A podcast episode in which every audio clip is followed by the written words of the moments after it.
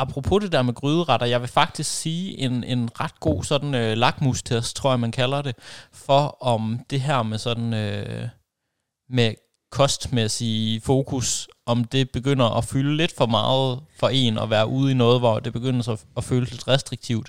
Det er den der, hvis man sådan instinktivt får den der kribleren, som det hedder, i fingrene, sådan når man ser gryderetter, fordi at dem kan man ikke tracke præcis. Yeah. Så er der måske noget om, at hvis sammenkogte retter, det virkelig giver en nervøsitet fra en, så kan det godt være sådan et lille pej om, at okay, det her med at gå op i din kost, det begynder måske lige at tage overhånd.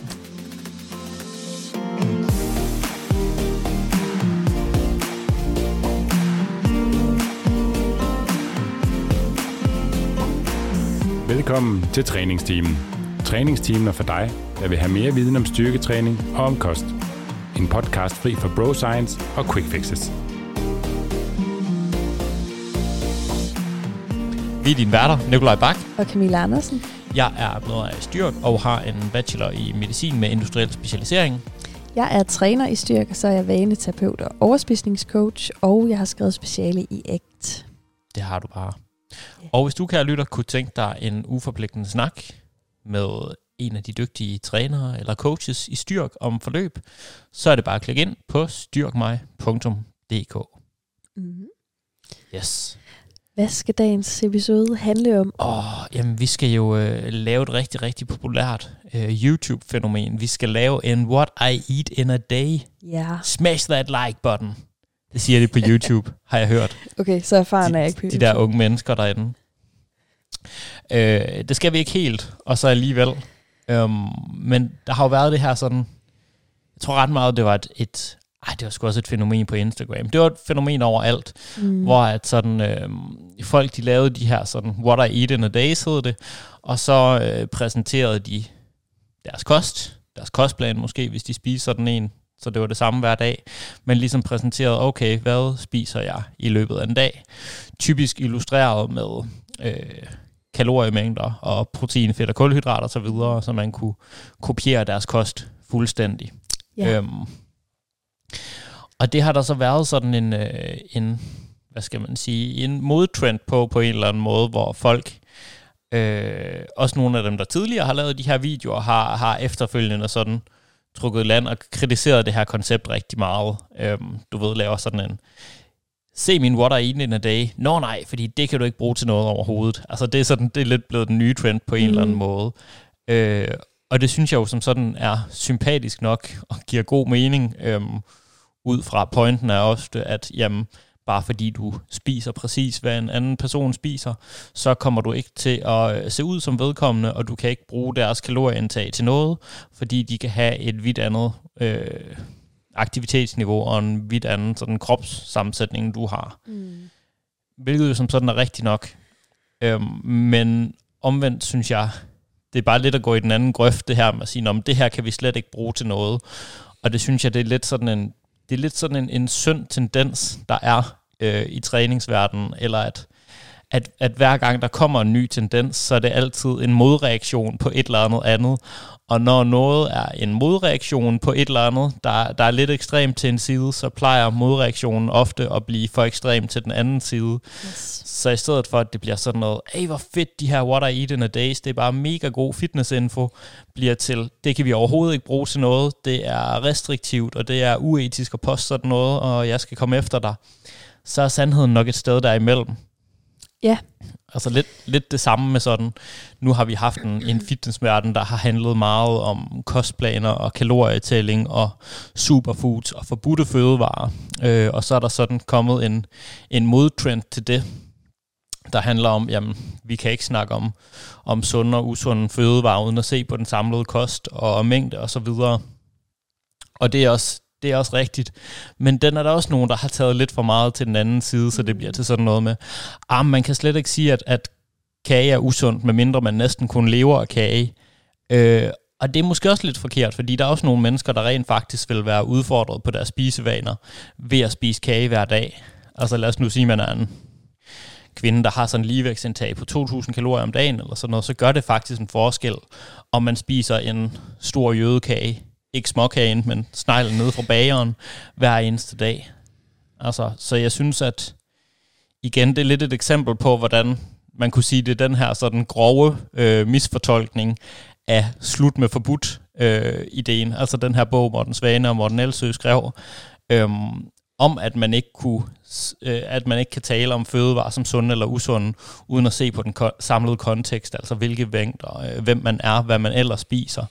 Men nogen tager det også bare til et niveau, hvor sådan, vi kan slet ikke snakke om sundt eller usundt i det hele taget. Ja, man må heller ikke track noget helst. Nej, det vil altid, det vil være meget restriktivt. Det er meget fluffy. Ja. Der mangler nuancer, og det er det, vi blandt andet gerne vil bidrage med i dag. Så det vi ligesom har tænkt med den her episode, er at prøve at snakke igennem, hvordan kunne en dagskost for os hver især se ud. Vi har ikke mængder eller kalorier eller præcis sådan makronæringsstoffordeling på. Fordi det er måske ikke så vigtigt for folk at vide lige præcis, hvor mange kalorier vi spiser. For igen, det kan de ikke rigtig bruge til noget. Nej. Andet end måske et cirkatal. Men til gengæld, så kan man jo godt lade sig inspirere af nogle værktøjer og principper, man bruger til, hvordan kan man egentlig sætte en dagskost op i forhold til nogle mål, eller i forhold til at spise på en måde, der er bæredygtig, hvor man ligesom føler, okay, jamen, der er lidt af det hele her. Ja. Jeg har faktisk flere gange stået i situationer med klienter, som har været helt grønne på det her sundhedsområde, skulle jeg til at sige, og som har været sådan, hvad kan man spise til morgenmad? Og der kunne det være rart, fordi man nogle gange selv, vi har jo meget erfaring inden for branchen, vi har også begge to selv været, fordi vi har været i branchen i mange år, har vi også sådan personligt været nogle forskellige stadier igennem i forhold til madtrends og så videre. Så ofte har man måske opbygget en eller anden form for erfaring, nogle gode idéer til, hvad man kan spise til morgenmad, eller nogle sådan sjove opskrifter, eller et eller andet, som fungerer for os, og som også kunne fungere for nogle klienter. Og der har jeg tit lidt stået med følelsen af, at det er forkert, hvis jeg... Altså hvis jeg skal sådan, komme med, hvad jeg spiser, når de har spurgt, at, sådan, at det nærmest kun er okay, hvis jeg spørger dem, hvad har du lyst til at spise? Eller, altså det bliver sådan lidt en, igen en anden yderlighed, hvor det, de har haft brug for, har været, giv mig nogle eksempler på, hvad jeg kan spise til morgenmad. Hvad synes du er lækkert? Lige præcis. Og man kan sammenligne det lidt med, hvis der nu er en person, der lægger sit træningsprogram op, så er folk med på, okay, jamen, det er sådan, vedkommende har skruet sit træningsprogram sammen. Det kan være, at jeg vil lade mig inspirere af noget herfra. Det kan være, at jeg synes, der er nogle af øvelserne, der er fede. Det var en smart måde at sætte det sammen på her. Uden at det betyder, at man skal træne på lige præcis samme måde, som vedkommende gør. Man kan godt benytte sig af nogle af principperne. Og uden at det betyder, at fordi du træner på den her måde, kommer du til at se lige præcis ud på samme måde som den her person. Altså det... En til en kan siges det samme om de her What I Eat in a Day-videoer, eller sådan en beskrivelse af folks dagskost. Og der går nogle nuancer tabt i at sige, at det kan man slet ikke bruge til noget overhovedet. Men ja, det er ligesom ideen med den her episode, det er, at folk kan få nogle konkrete eksempler på, hvordan det kan se ud, og hvordan vi, der sådan har trænet længe og arbejder med træning til daglig, hver især har det til at se ud. Og så kan man forhåbentlig bruge det som inspiration, eller måske få nogle idéer eller aha-oplevelser omkring, hvad man ligesom kan prioritere. Ja, helt sikkert. Lad os springe ud i det. Min kat er lige ved at nakke sin legemus derovre. Det går vildt for os. Og så hun kan lave det til baggrundsstøj. Hvis der er en lille smule white noise i baggrunden, så er det Viola, der går amok. Nå, jamen... Inden vi går til hver vores sådan kost, skal vi snakke lidt om, hvad vi hver især godt sådan prioriterer, kunne man sige. Det synes jeg. I de her sådan, hvad har man for øje, at man godt vil opnå med det her, uden at det skal være sådan en det her, det er min vej til scenen 2023 diæt. Ja. Men sådan, hvad er tankerne bag det? Hvilke prioriteter er der bag det? Ja. Jamen, skal jeg springe ud i det til at starte med? Det må du gerne. Jeg har haft en længere periode, hvor jeg har været mindre aktiv, end jeg plejer at være. Og det har gjort, at jeg gerne vil holde vægten, eller i hvert fald sørge for, at aktivitetsniveau og kost stemmer overens. Nu er jeg lidt mere aktiv, men det kan gøre, at jeg er en lille smule ekstra opmærksom på ikke at få, nu siger jeg, spildte kalorier ind. Det kan være sådan noget som at drikke sine kalorier, for eksempel. Og det er ikke, fordi jeg ikke kan drikke et glas juice, hvis jeg er ude et sted, hvor det bliver serveret. Det er slet ikke restriktivt, men det er mere, det har været en nem måde for mig at undgå at få ekstra kalorier ind på. Samtidig så har jeg af samme grund forsøgt at være opmærksom på og vælge produkter med lavere fedtindhold, også fordi det er et nemt område at sørge for, at der ikke kommer en masse ekstra kalorier ind på, uden at jeg synes, jeg får noget for de ekstra kalorier. Primært er det sådan meget stabilt i mine kostmønstre, at det, jeg har størst fokus på, det er at få nok protein. Mm. Fordi jeg styrketræner og gerne vil både bygge og selvfølgelig også bibeholde det muskelmasse, jeg har. Jeg synes, det er, kan være svært til tider, når man gerne vil spise sådan lidt intuitivt, og alligevel også skal huske at få de her proteiner.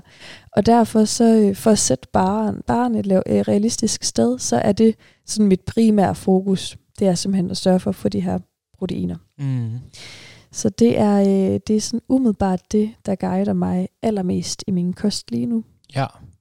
Hvordan med sådan frugt og grønt? Er det noget, du sådan... Rigtig god pointe. Ja, det er faktisk noget. Jeg har lige fået indført nogle rigtig gode vaner i forhold til frugt og grønt, som gør, at det er noget, jeg spiser ret meget af. Jeg tæller ikke kalorier eller noget, og har ikke tænkt mig at gøre det. Det trives jeg ikke så godt i, og har ikke brug for det. Men jeg sørger for at spise en masse frugt og grønt, og der er også, det er jo noget af det, jeg også synes er ret nice. Frugt og grønt, synes jeg, smager sindssygt godt, og det glemmer man tit, hvis ikke man har spist det i en periode. Men der er jo også sådan sæsonbetingede produkter, så der er kakifrugter, kommer op lige nu. Ja, de er lidt en ting her om vinteren. Ja. Ja. Så eller det, hen mod vinteren, det er ikke helt vinter i nu, men... Så jeg forsøger at... sørge for, at jeg får noget frugt og grønt næsten hver dag. Nogle dage også ret meget, andre dage ikke så meget. Men det er klart også noget, jeg forsøger at få ind, også fordi jeg synes, det er lækkert. Mm. Mm. Ja. Hvad med dig? Jamen, jeg har også nogle sådan overordnede prioriteter. Man kan sige, nu har jeg taget sådan udgangspunkt i, hvad jeg spiser det meste af året rundt, altså sådan, hvor at størstedelen af året, der kan man sige, der er mit træningsmæssige / kostmæssige fokus, ligesom det man kunne kalde sådan, man vil nok kalde det sådan main gaining, eller lean bulking, eller sådan noget, så hvor vi snakker, at jeg er vækststabil, eller øger kropsvægten lige så stille og roligt over tid, simpelthen med fokus på at bygge muskelmasse. Så en kost, der i princippet skal give et lille kalorieoverskud. Og det passer med, hvis jeg sådan spiser efter min sult og mæthed, og måske vælger nogle fødevarer med lidt mere kalorieindhold i nogle af måltiderne, så passer det med, at min kropsvægt lige så stille og roligt stiger over tid, uden at jeg behøver at tælle kalorier. Det er meget lang tid siden, jeg har talt kalorier, og også selv når jeg skal en lille smule ned i vægt, så tæller jeg heller ikke kalorier, så har jeg bare mulighed for at putte lidt mere frugt og grønt ind, og måske spise lidt mindre i min aftensmad, for eksempel. Yes, samme her. Ja, men man kan sige, de prioriteter, der ligesom er, udover at vi gerne vil se en stille og rolig øgning i kropsvægt over tid, og det er fint, hvis det er et halvt kilo om måneden, for eksempel, jamen så har jeg også, at jeg gerne vil have nok protein. Så der er rent lavpraktisk, der kunne jeg godt tænke mig at få en god servering protein i alle mine hovedmåltider, og en servering inden sengetid. Og den der servering inden sengetid, det er sådan en dels for at være helt sikker på, at jeg har fået nok over døgnet, men måske giver det også en lille smule mere til restitutionen, at man får en servering protein inden sengetid, og det er der, hvor vi er ude i nogle små detaljer, hvilket dels stemmer overens med, jeg kan godt lide at nørde ting lidt en gang imellem og sådan. Og måske også optimere, men kun i det omfang, at det føles nemt for mig at optimere.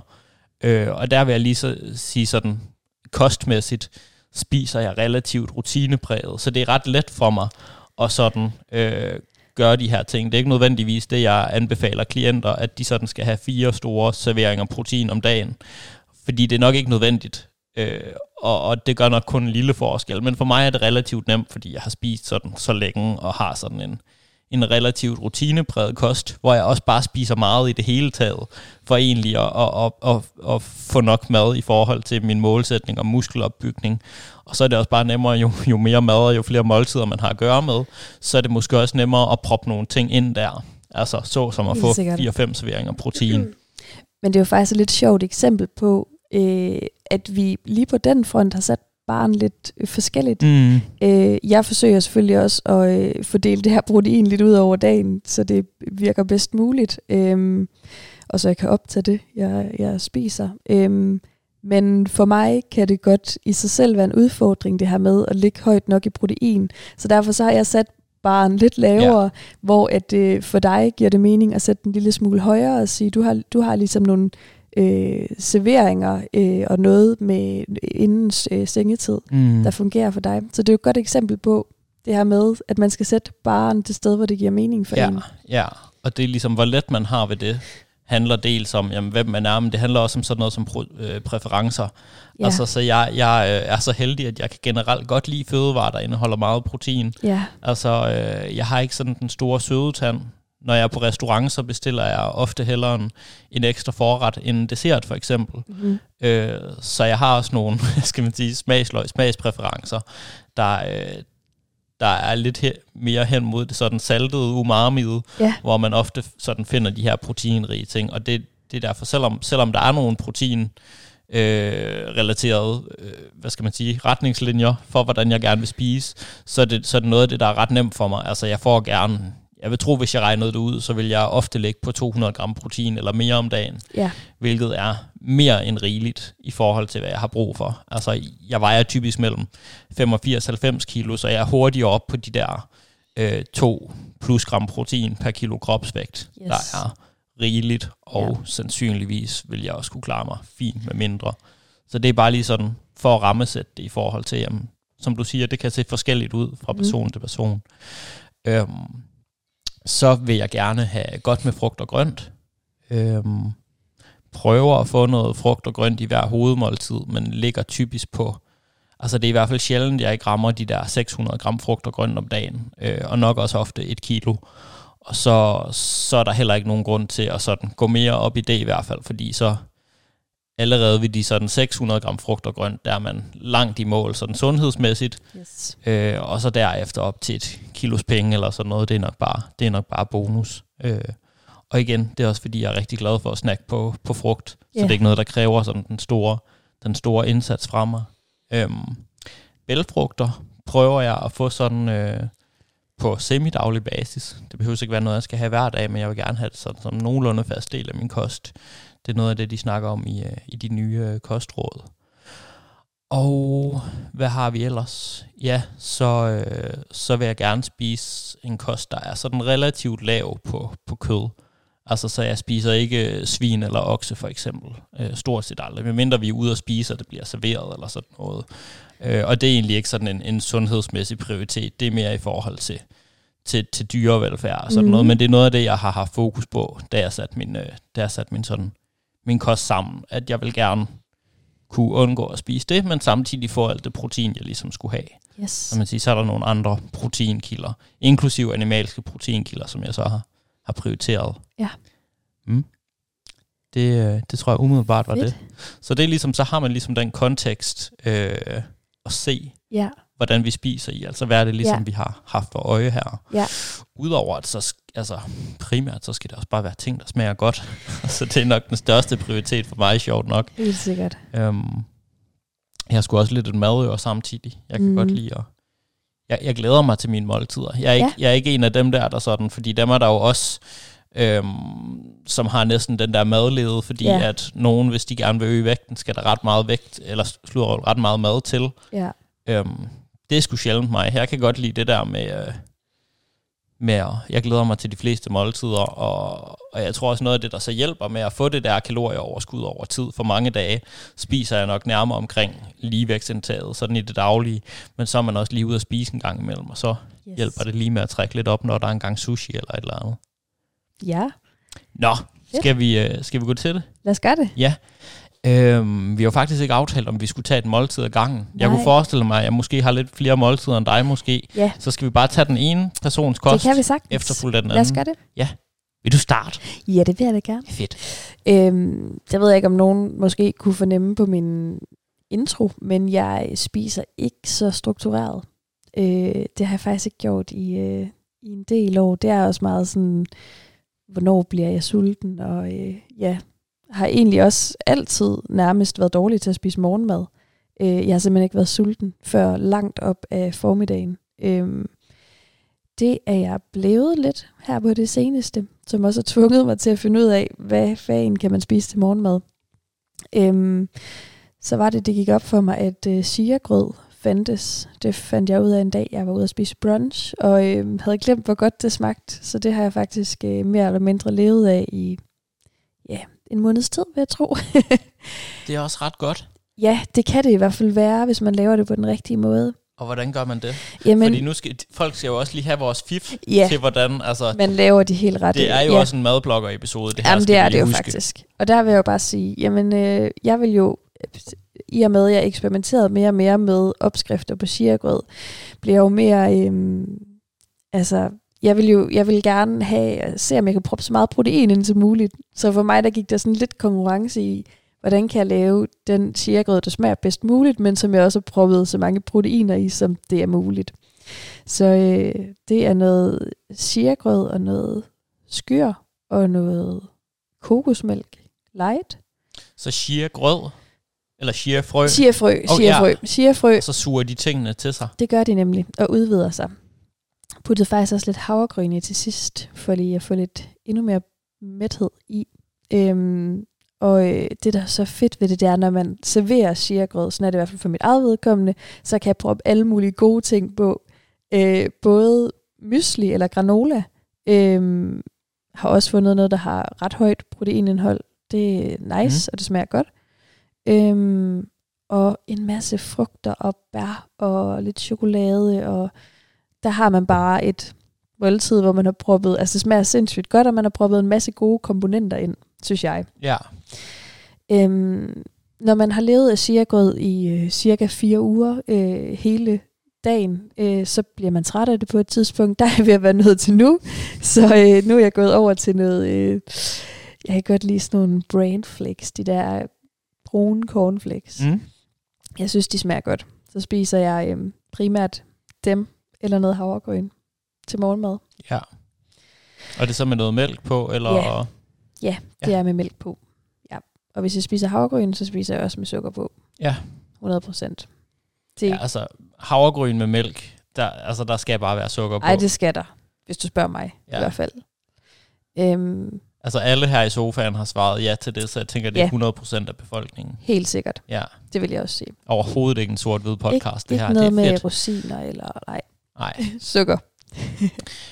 Apropos granola og mysli og sådan noget, har du set Lidl, de har faktisk sådan en proteinmysli, som rent faktisk er et proteinholdigt produkt, fordi nogle gange så ser man sådan morgenmadsprodukter og sådan protein i, og så er der 1 ekstra gram og sådan, okay.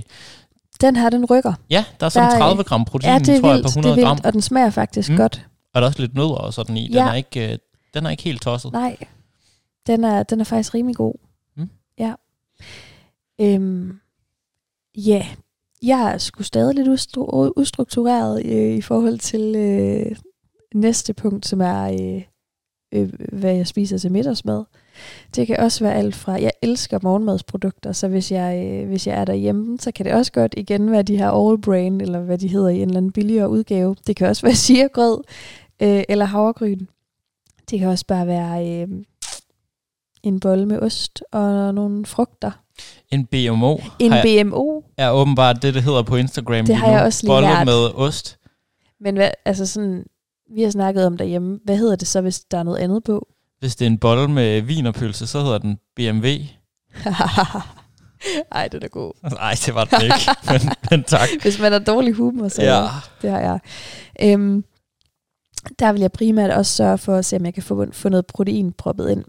Og derfor så køber jeg tit noget kyllingepålæg, som jeg kan få proppet i en bolle eller et eller andet. Mm. Og uden at skal være fanatisk med, hvilke boller jeg vælger, så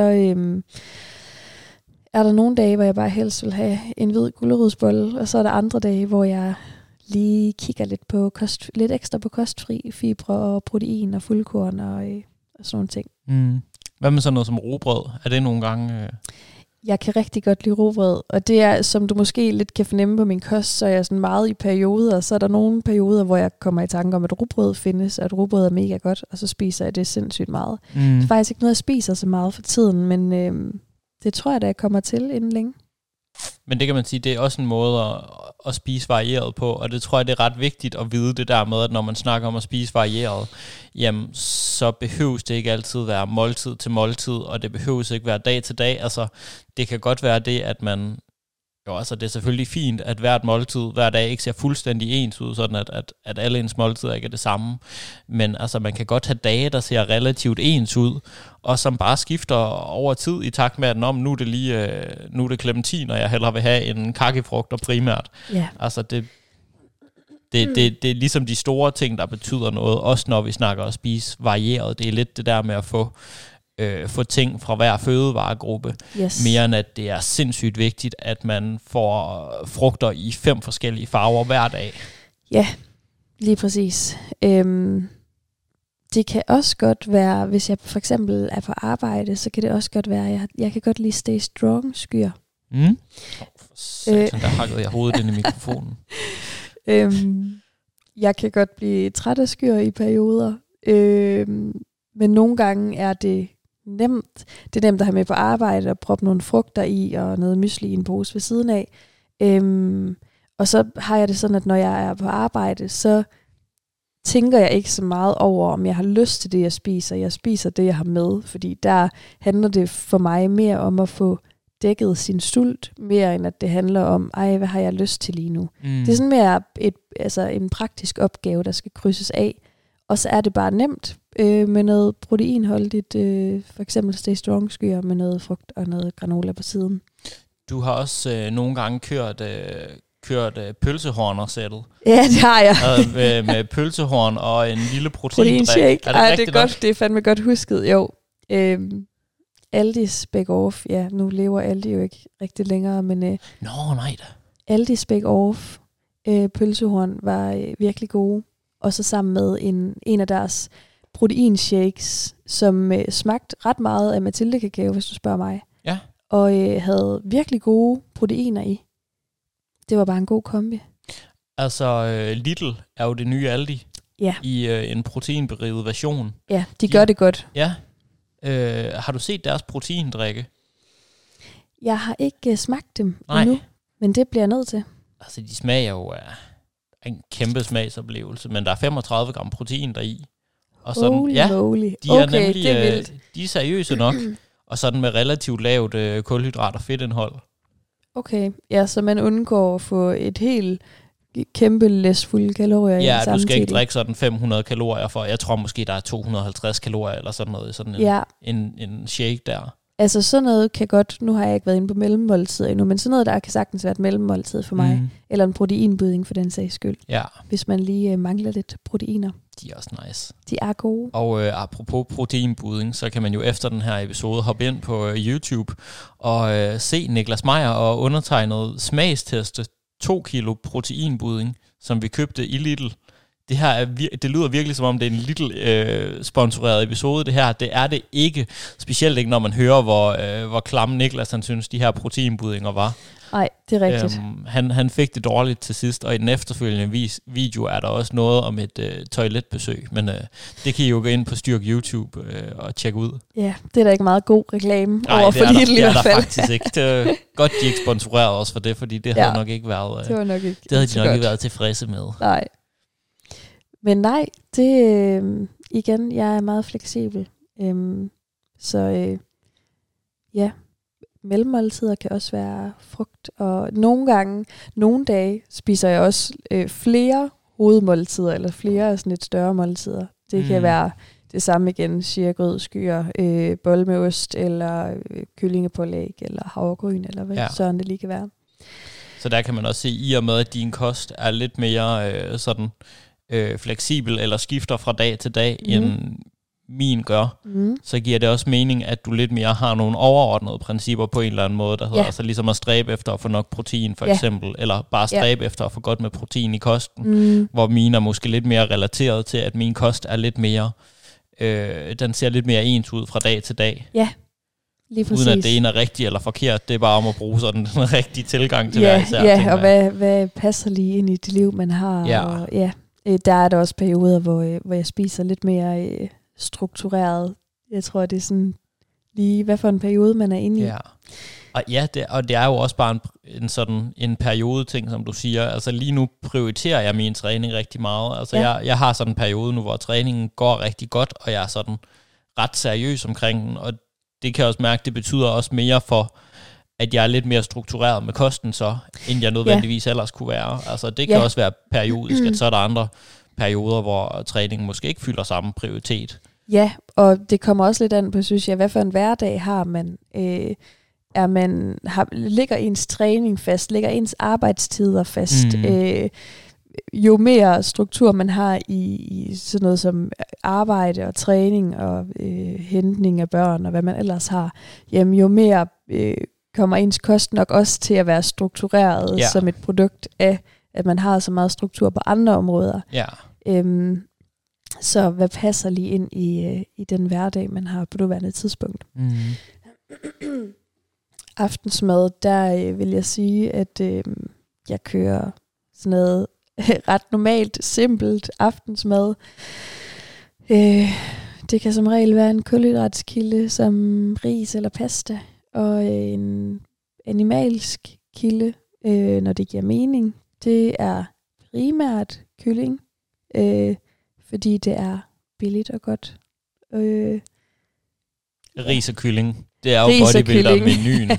Så kan man lige toppe det, hvis man sådan lige skal gøre det sådan lidt ekstra lækkert.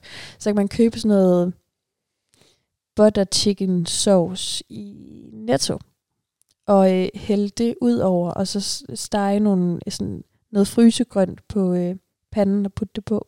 Så ligner det, man har en rigtig fin ret. Så har du en gryderet. Så har man en form for gryderet. Ja. Så kan man lige spice det lidt op.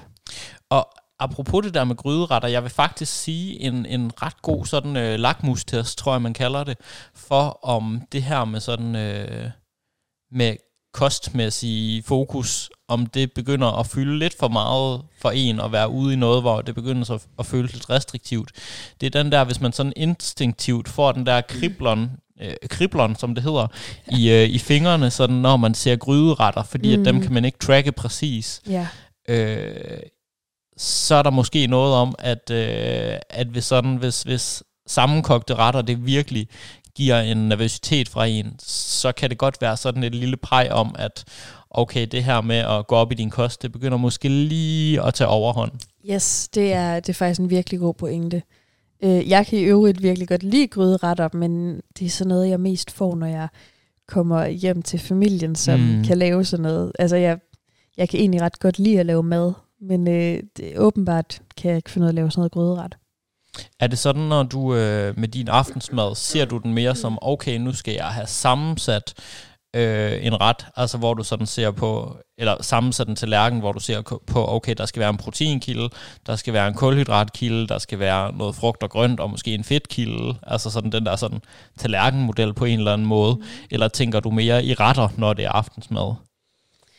Når det skal være praktisk, hvilket det jo skal, som oftest i hverdagen, så klart det første, altså at der skal være noget protein, og der skal være det ene og det andet, og det må også, selvfølgelig også rigtig gerne smage godt, det skal også være noget, man har lyst til at spise, men hvis jeg sådan skal gå lidt mere op i selve kvalitet og håndværket i at lave mad, så klart det sidste. Okay, ja. Men det bliver ligesom mere på nogle udvalgte dage, hvor jeg sådan har lyst til at koncentrere mig om at lave et eller andet godt, og gå lidt ekstra op i kvaliteten, og eksperimentere med et eller andet. Men sådan på de fleste dage. Sådan i dagligdagen, der er det lidt mere set sådan ud fra sådan en ernæringsmæssig vinkel med at få de forskellige kategorier med på en eller anden måde. Ja, og så er det jo også det der med, som jeg også tænker, der måske er nogle af lytterne, der sidder i det der med, at man også gerne vil forsøge sådan at jonglere lidt med flere forskellige faktorer. Der er både noget ernæringsmæssigt, man vil gerne have noget, nu siger jeg med proteiner i, eller fuldkorn, eller hvad end det kunne være. Men man vil også gerne finde noget, som er relativt billigt eller på tilbud, altså så der er nogle gange mange komponenter, der lige skal jongleres med. Nogle gange går jeg på kompromis med det ernæringsmæssige. Det kan godt være, der er nogle forskellige produkter eller sådan samme produkt fra forskellige mærker, hvor jeg går på kompromis med noget ernæringsmæssigt, fordi det andet er på tilbud. Så det er jo også sådan, man må lige gøre op med sig selv, hvad vil jeg allerhelst prioritere her. Ja. Og der er også gange, hvor jeg vælger at prioritere det ernæringsmæssige, og så giver jeg lige en lille smule mere for det.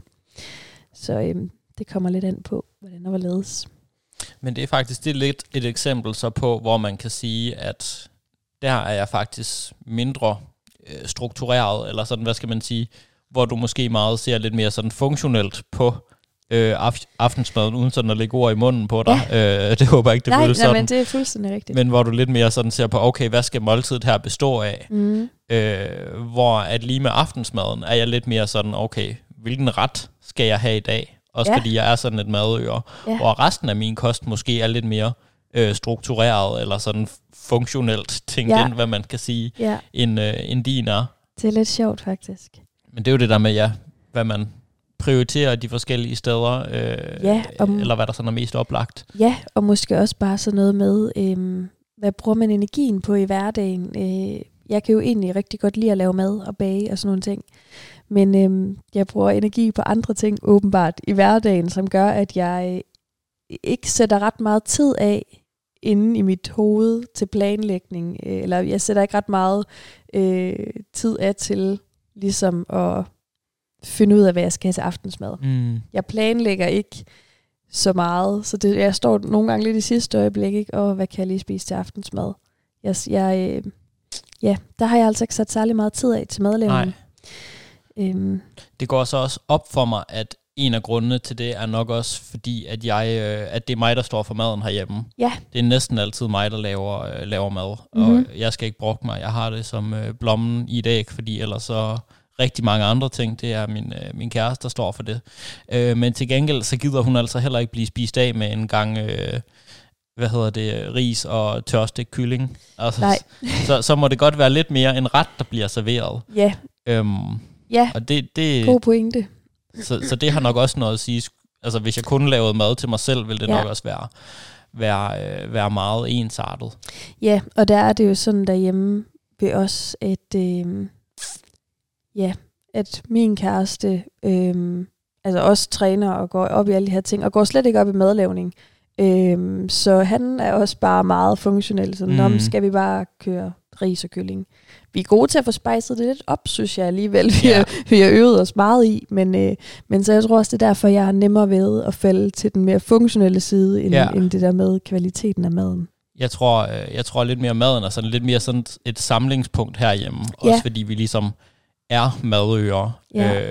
Og jeg har også en kæreste, der sætter virkelig meget pris på, at igen, jeg skal ikke brokke mig over noget overhovedet, så er der også rigtig meget pris på, og sådan anerkender, når der bliver serveret noget lækkert. Samme så det er nok også en af de ting, der gør, at der går der lidt mere madøger i den, end der gør i de andre måltider. Ja, der har jeg så nogle udvalgte dage, det kan også være i weekenden, hvor jeg har sat lidt mere tid af til at madlavningen skal fylde, og det der med at vælge, hvad kunne man tænke sig at prøve at eksperimentere med?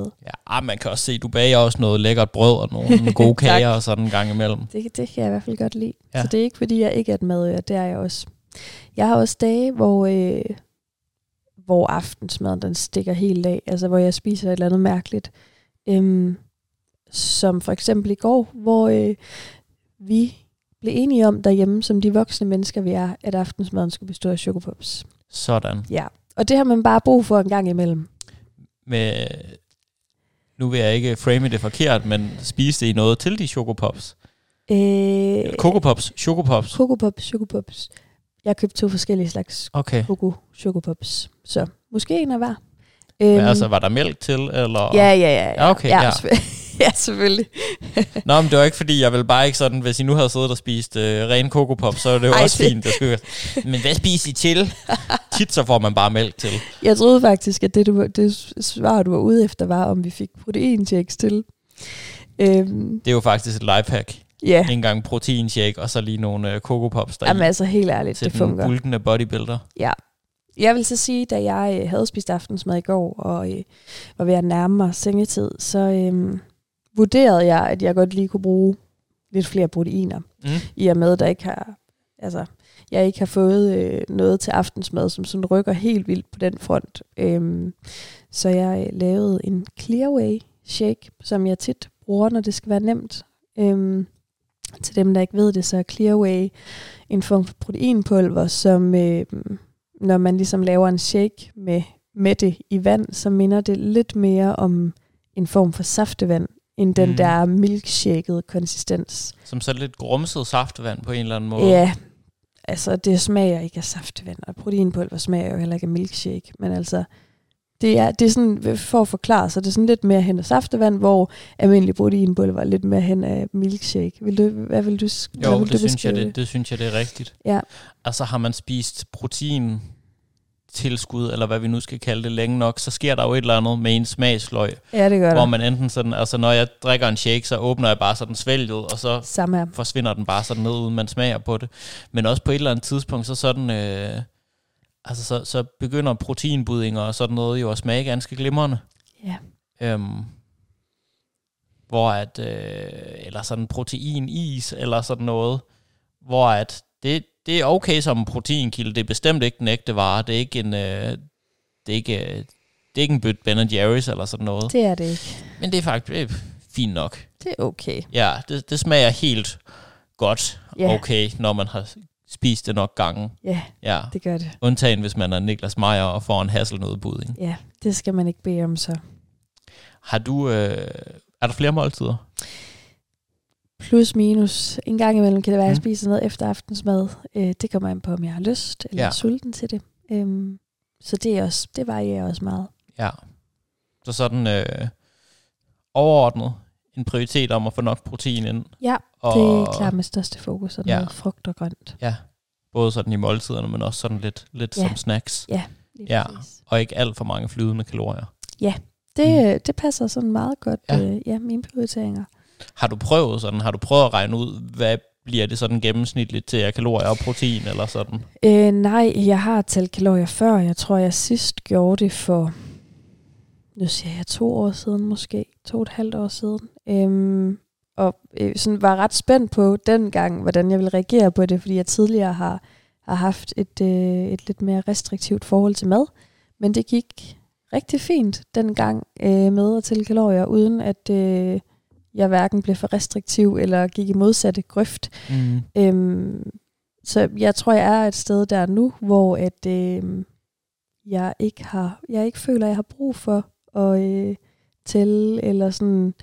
Ja, jeg tror, det fungerer bedre for mig motivationsmæssigt, som det ser ud lige nu, og gå efter de her retningslinjer, du lige har nævnt. Ja. Og man kan sige, at de bygger måske også på noget viden, du har fra tidligere, hvor du så har tracket og fået noget bevidsthed derigennem. Klart, og jeg kan godt finde på sådan lige, bare lige sådan rundt regnet og tælle sammen, hvor mange proteiner er jeg cirka over omkring nu. Også fordi jeg ved, det er lidt nemt lige at springe over, hvor gader er lavest, og lige tænke, det går jeg op i morgen. Men man vil jo også gerne have noget ud af den træning, man bruger så meget energi på. Ja. Og man kan sige, du... din kost er i hvert fald mere end tilstrækkeligt til, at du stadigvæk har fremgang med din træning. Ja. Og så du fortalte her tidligere, inden vi optog, der fortalte du, at du lige havde lavet PR i clean. Ja, så man kan altså godt lave rigtig god fremgang med sin træning. Også selvom at alt ikke er sådan mega struktureret. Ja. Og nogle gange er det faktisk den bedste løsning, også i sådan et præstationsperspektiv, eller hvad vi nu skal kalde det, fordi at det bliver meget mere holdbart. Og at det også frisætter energi til andre ting, så som at gå ned og løfte nogle fucking vægte. Ja, det fungerer i hvert fald for mig, som det ser ud lige nu. Apropos kalorietælling, ja. Så har vi jo faktisk optaget en episode om det. En af vores mest populære podcasts, hvor vi snakker om, jamen, hvordan kan man bruge kalorietælling på en måde, hvor det ikke bliver alt for ufleksibelt, og hvor det samtidig kan kombineres med andre redskaber, for eksempel inden for sult og mæthed eller lignende. Ja. Jeg vil lige pointere i forhold til min kost, at min hverdag kan også godt være lidt spontan, og det kan være, at det kan være, at min mor lige pludselig ringer og hører, om jeg er hjemme, eller nogle veninder, der skriver, om jeg vil være med til et eller andet, eller hvad sådan det lige kunne være. Og der indgår, jeg ved ikke, om jeg vil sige ofte, men der indgår til mad i de sammenhænge, som kunne være, at man tager ud og spiser kage, eller brunch, eller et eller andet. Så det er også noget, der er plads til i min hverdag. Det er bare ikke lige noget, jeg har nævnt, fordi det er jo ikke noget, der sådan, det er lagt ind i min kost normalt. Det dukker op i sociale sammenhænge ofte, og det er der plads til, og det har jeg det rigtig fint med. Ja. Ja. Så det er også, er det noget, der sådan er tænkt ind i din dagskost, at der sådan ligesom skal være plads til det, eller er det lidt mere bare sådan et biprodukt af alt det, sådan du spiser?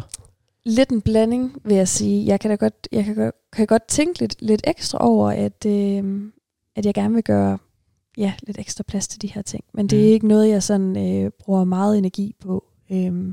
Det er der ligesom gjort plads til, naturligt. Ja.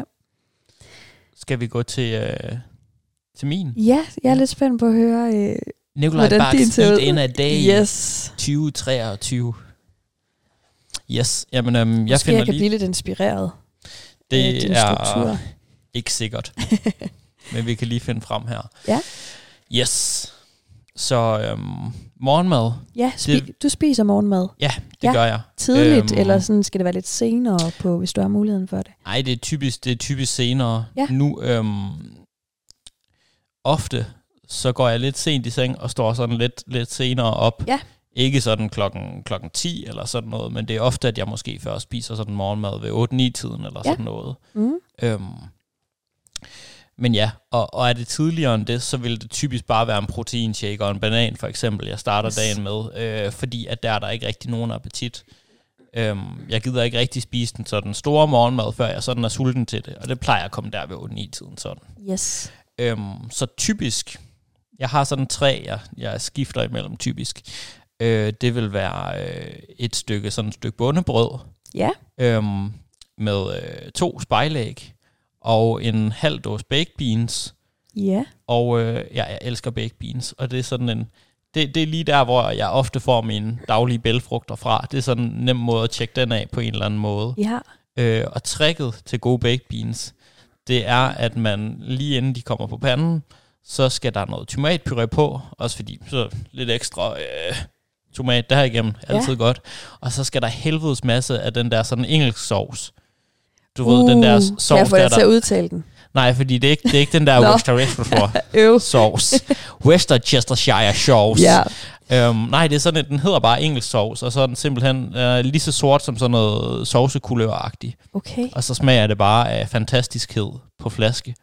Ja, det bliver jeg næsten nødt til at prøve. Det er sådan lidt sød, surlig umami-ting. Okay.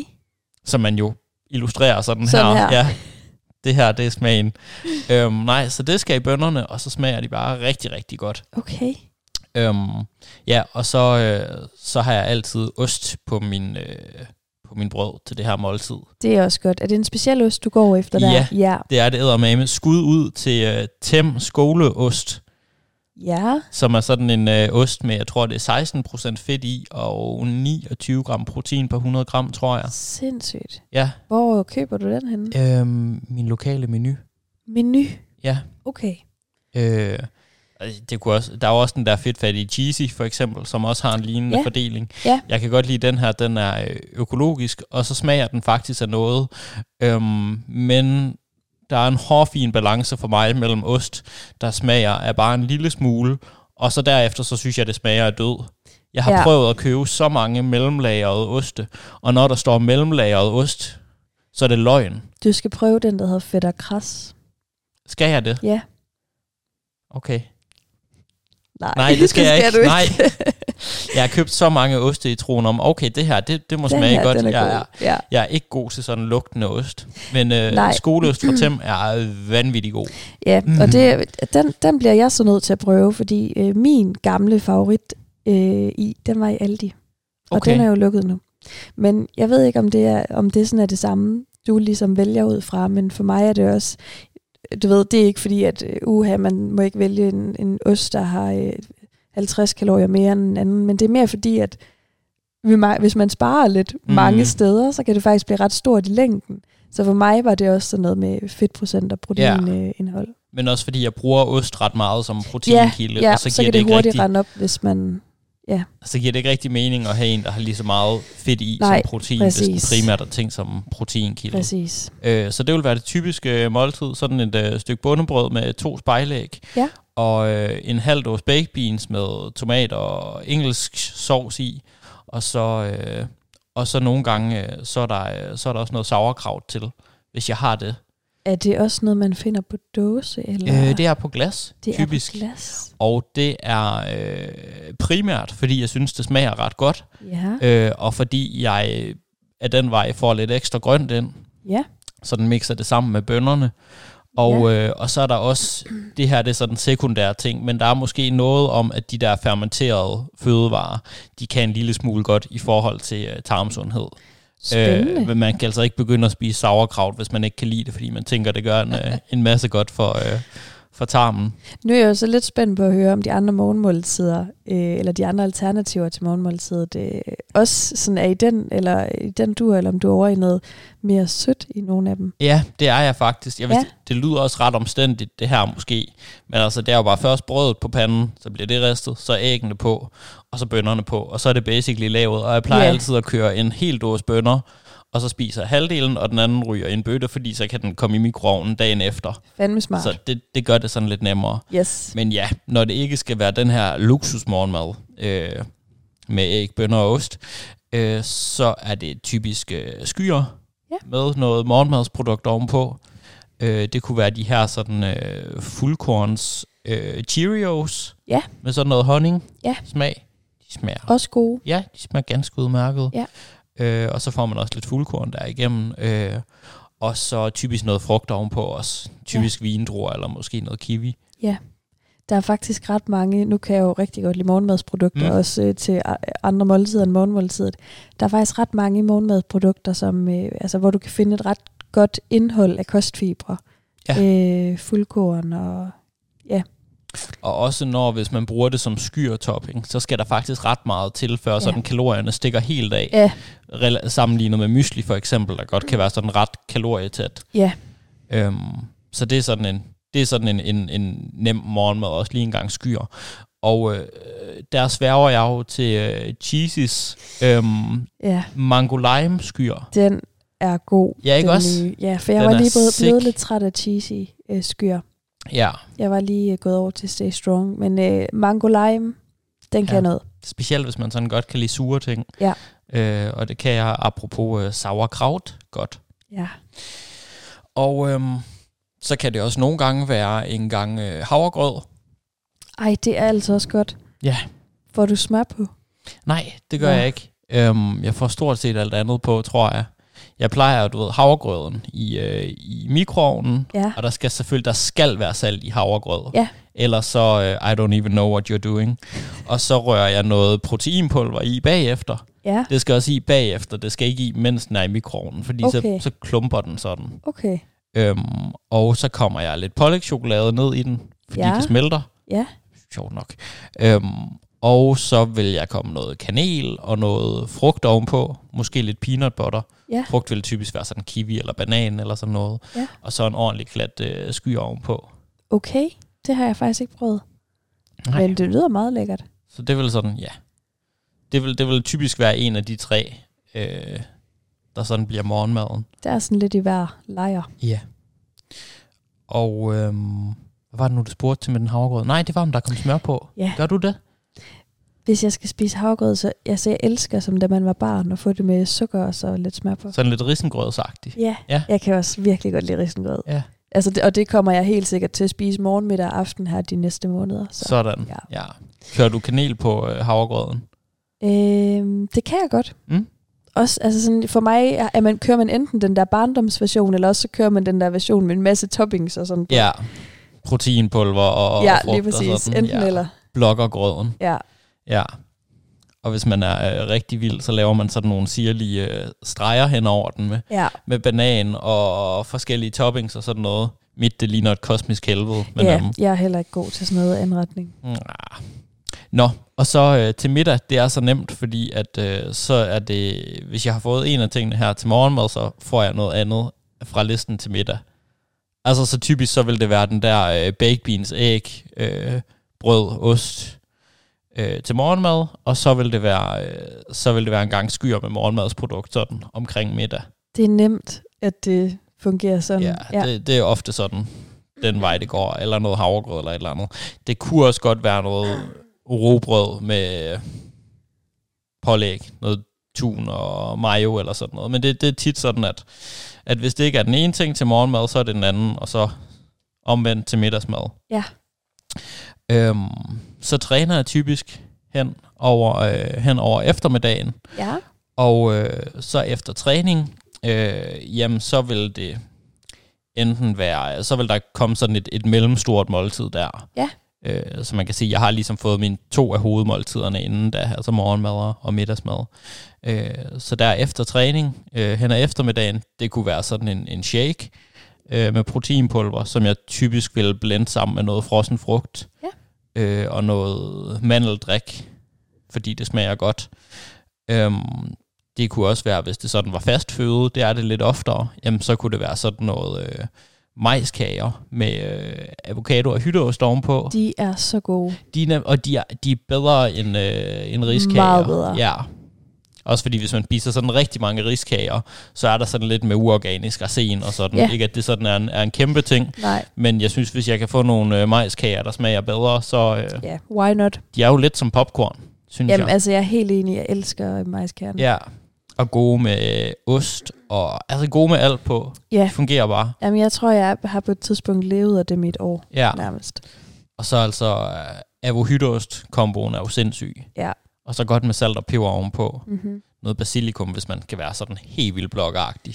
Det har jeg nu ikke så tit. Det er kun, hvis der er pizza på menuen. Ja. Så er der lige friske krydderurter. Ja, og ellers så kunne det være sådan noget, rugbrød med torskerovn. Eller tun og mayo, ja. Eller makrel og mayo, eller sådan noget. Jeg vil gerne have fisk et par gange om ugen. Det smager også godt. Ja, og det bliver typisk sådan i form af noget dåsefisk. Det er sådan en nem måde at få det på. Ja. Ja. Så kommer vi til aftensmaden. Ja.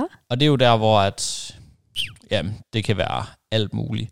Det kunne være sådan pastaretter, hvor der måske er tænkt lidt grønt ind i, så typisk så vil der måske være nogle ovenbagte tomater eller et eller andet, jeg rører i, hvis der ikke er noget andet grønt. Det kunne være tortillas, wraps af en eller anden art. Det er der jo altid noget grønt og noget. Så vil der nok være noget krondyrkød i dem, for eksempel. Ja. Det kunne være noget sådan omelet, har vi fået meget på det sidste. Mm-hmm. Sådan en spidskålsomelet, yeah. Hvor du steger spidskålen. Det får lige noget hoisinssovs. Det er lifehacket til at få ting til at smage godt. Og så æggemasse ovenpå. Pasta og kødsovs er jeg rigtig glad for, og har været lige siden jeg var helt lille. Det er også lækkert. Laver en krondyrkødsovs, fordi som sagt, nu bor jeg jo i Rehvild, ja, og derfor spiser jeg krondyr. Ja, selvfølgelig krondyr i baghaven, ja, og skyder dem. Dem og sender vi lige huren ud og nedlægger, ja, ude i baghaven. Med bur og pil. Yes, som man jo gør. Ja, det kunne også være pastaret med fisk eller et eller andet til. Ja. Eller selvfølgelig, som det ofte bliver, pizza. Altså klassikeren. Det duer. Hvor tit bager du pizza? Det er meget forskelligt. Jeg kan godt nogle gange finde på at lave nogle dej, som jeg sådan ligesom kan bruge til enten pizza, eller lave noget hvidløgsbrød, eller pizzabrød. Mm. Synes jeg også er mega lækkert. Ja. Ja. Altså, pizzabrød er den der pizzadej, er vanvittigt. Ja. synes jeg. Ja, og den der måde, de sådan hæver ind i ovnen på. Ja, det er lækkert at se på. Det ser godt ud. Jeg tror faktisk, jeg sætter en video ind over det, fordi det er mega relevant for podcast. Det er super relevant. Så kan man, hvis man ser med på YouTube eller Spotify, så kan man se en video af en pizzadej, der bliver til pita ind i mikroovnen. Men nej, så jeg tænker sådan ofte ind i altså de overordnede tanker for aftensmåltidet, udover at det bare sådan skal være de fleste af dagene en sådan rimelig nogenlunde velsmagende ret. Ja. Jamen så plejer jeg at tænke ind, at der skal ligesom være en proteinkilde, så det er stort set altid enten fisk eller fjerkræ eller vildt eller ost eller æg, der ligesom udgør proteinkilden i det måltid. Yes. Og så vil jeg også gerne have noget grønt ind. Frugt eller grønt, whatever, smider et eller andet i ovnen, der kan ovenbages, og så blande sammen med det. Altså, ovenbagte tomater elsker jeg, og de går næsten til alt. Om det så er pastaret, eller det er kartofler med et eller andet til, eller oven på pizzaen. Der er det også bare en fin måde at få lidt ekstra ind på. Yeah. Og der er jo det med sådan en pizzadej, hvis man laver den af god mel, så er der jo sådan 20 gram protein bare i bunden, fordi der er så meget protein i det der pizzamel. Hvor nice er det lige. Ja, altså gluten er jo bare gaven, der bliver ved med at give. Ja, men elsker gluten. Ja, god gamle pizza. Ja. Det jeg er begyndt at gøre, apropos pizza, det er jo, at så laver jeg tit 6 pizzaer ad gangen, men vi er kun 2 mennesker, så vi spiser ikke dem alle sammen. Men så dem vi ikke spiser, så bager vi 2, en hver, og så resten bliver bare lige hurtigt bagt med tomatsovs på, og så ryger de i fryseren, fordi så kan man tage dem direkte frosne ud af fryseren, fyld på, frosne ind i ovnen, og så bliver det den vildeste frysepizza man overhovedet kan få. Det tror jeg på. Det er mega smart hack. Ja, det er sådan det tætteste vi kommer på meal prep herhjemme. Det er for at berede pizzabunden.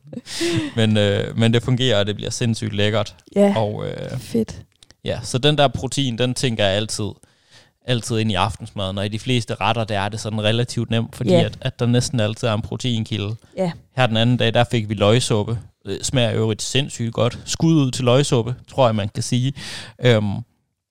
Men så var der måske ikke lige noget protein i det, men så lavede jeg så nogle ostebrød dertil med den gode skoleost ovenpå, og så er man igen i mål på den front. Så det plejer at være sådan relativt nemt. Det stemmer meget godt overens med den tankegang, jeg selv har. Nu ved jeg altså ikke, om jeg fik det til at lyde som om, at vi får ris og kylling eller pasta og kylling hver aften, men vi får også sådan nogle retter. Ja, torsk og spars. Vi får også tortillas og hvad der ellers er. Og hvis vi får en... Ja, det kunne også være en pastaret, hvor der umiddelbart ikke er særlig meget protein i, så gør jeg ligesom dig. Det kan være at tilføje noget ost eller et eller andet på siden. Ja.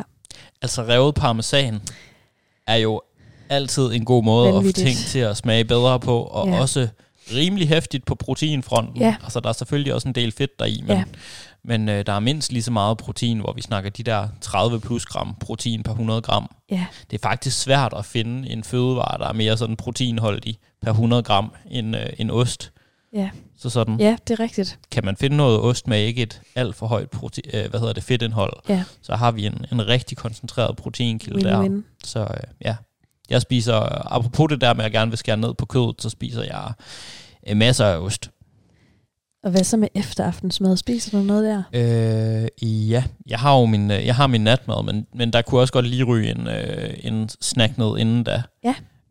Så det kunne være en is eller et eller andet. Altså typisk så, jeg ved ikke, nu kommer det 100% til at lyde som en Lidl-sponsoreret episode det her. Jeg handler faktisk ikke særlig meget i Lidl, men de har nogle sygt gode is med sådan, det er sådan en billig Solero-kopi. Ja, har jeg smagt den? Ja. Ja, den er nice, ikke også? Ja. Og de er relativt store, og der er sådan under 90 kalorier deri, og så har de sådan noget frugt noget udenpå, som smager rigtig godt. Dem tror jeg faktisk, jeg skal købe her i weekenden. Ja, vi har nogle ude i fryseren. Ej. Ja, så når der kommer en aftensnack, så er det typisk sådan noget sunlolly, eller sådan en is der, og så er min trang til noget sødt typisk stillet i løbet af dagen igen. Jeg er lidt mere sådan umami-typen. Ja. Og så til natmad, det vil typisk være, hvis jeg sådan bare skal have et eller andet, så vil det være noget proteinpulver, hvor det her kasein faktisk, hvis du tager et scoop af det, plejer at tage sådan 60 gram eller sådan noget, 50-60 gram, og røre det op med små 2 dl vand, lidt salt og lidt kakaopulver, så 1-2 timer efter, så er det blevet til en, jeg vil sige en middelmådig proteinpudding. Det bliver jeg stadig nødt til at prøve i dag. Altså, det er ikke en kæmpe smagsoplevelse, men hvis man så lige kommer noget dåseflødeskum ovenpå, så er det faktisk nice nok. Jamen, det tror jeg på. Jeg er solgt. Ja, så jeg har sådan en ting med, ofte så får jeg lige sådan inden sengetid, så får jeg lige en proteinmus med lidt dåseflødeskum på, når jeg rigtig skal flotte mig. Det er virkelig også lækkert.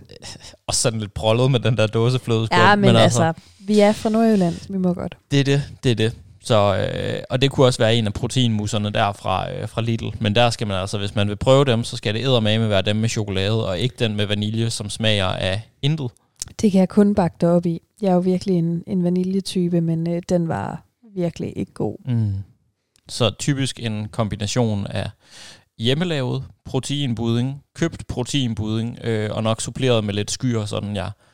Jeg vil gerne ramme de der sådan cirka 40 gram protein i måltidet inden sengetid. Ja. Og så med lidt flødeskum på for lidt ekstra kalorier, og så måske en håndfuld mandler eller et eller andet. Ja. Så det vil sådan være. Det er rimelig meget din dag. Ja, det er kosten sådan overordnet set. Og det vil få mig op på de der 200 gram protein de fleste dage, så jeg er rigeligt dækket ind på den front igen. Der er nok ikke meget at hente efter 1,6 gram per kilo kropsvægt om dagen. Og selv mindre end det gør også jobbet rigtig fint i forhold til muskelopbygning. Så det er lige så meget et spørgsmål om præferencer, at jeg godt kan lide de her ting. Ja. Mere end at det handler om, at jeg virkelig skal. Jeg vil ligge deroppe. Jeg kunne også sagtens klare mig med mindre og have det fint med det. Jeg ved heller ikke, om det kommer til at lyde som om, at jeg nærmest kun går op i protein.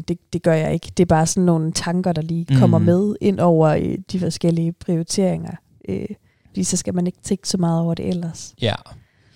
Og så vil jeg snakke på lidt frugt i løbet af dagen. Så samlet så spiser jeg nok 3-4 stykker frugt eller sådan noget i løbet af dagen. Måske en gulerod eller et eller andet. Og så er der jo typisk også en god portion grønt i aftensmaden, hvad end det er kødsovs eller spidskålsomelet eller en eller anden gryderet, eller hvad det nu kunne være.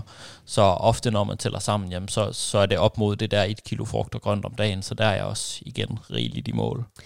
Hvad med, jeg tænker, at der kunne måske godt sidde nogle lyttere derude nu og tænke, hvad med sådan noget slik og chips? Og altså, er det noget, du kan lide? Og i så fald, er det noget, du spiser, når du har lyst? Eller er det noget, du holder til weekenderne? Eller?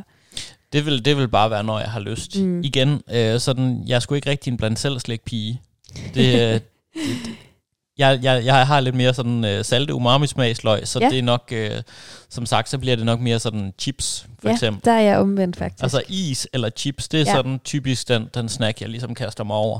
Men det er altså frugtsalat. Chips. Ja, frugtsalat er nice. Det er så godt. Og chips kan også sagtens være en del af mine måltider. Ja. Men altså, jeg synes ikke generelt sådan, jeg har den sådan store snacktrang.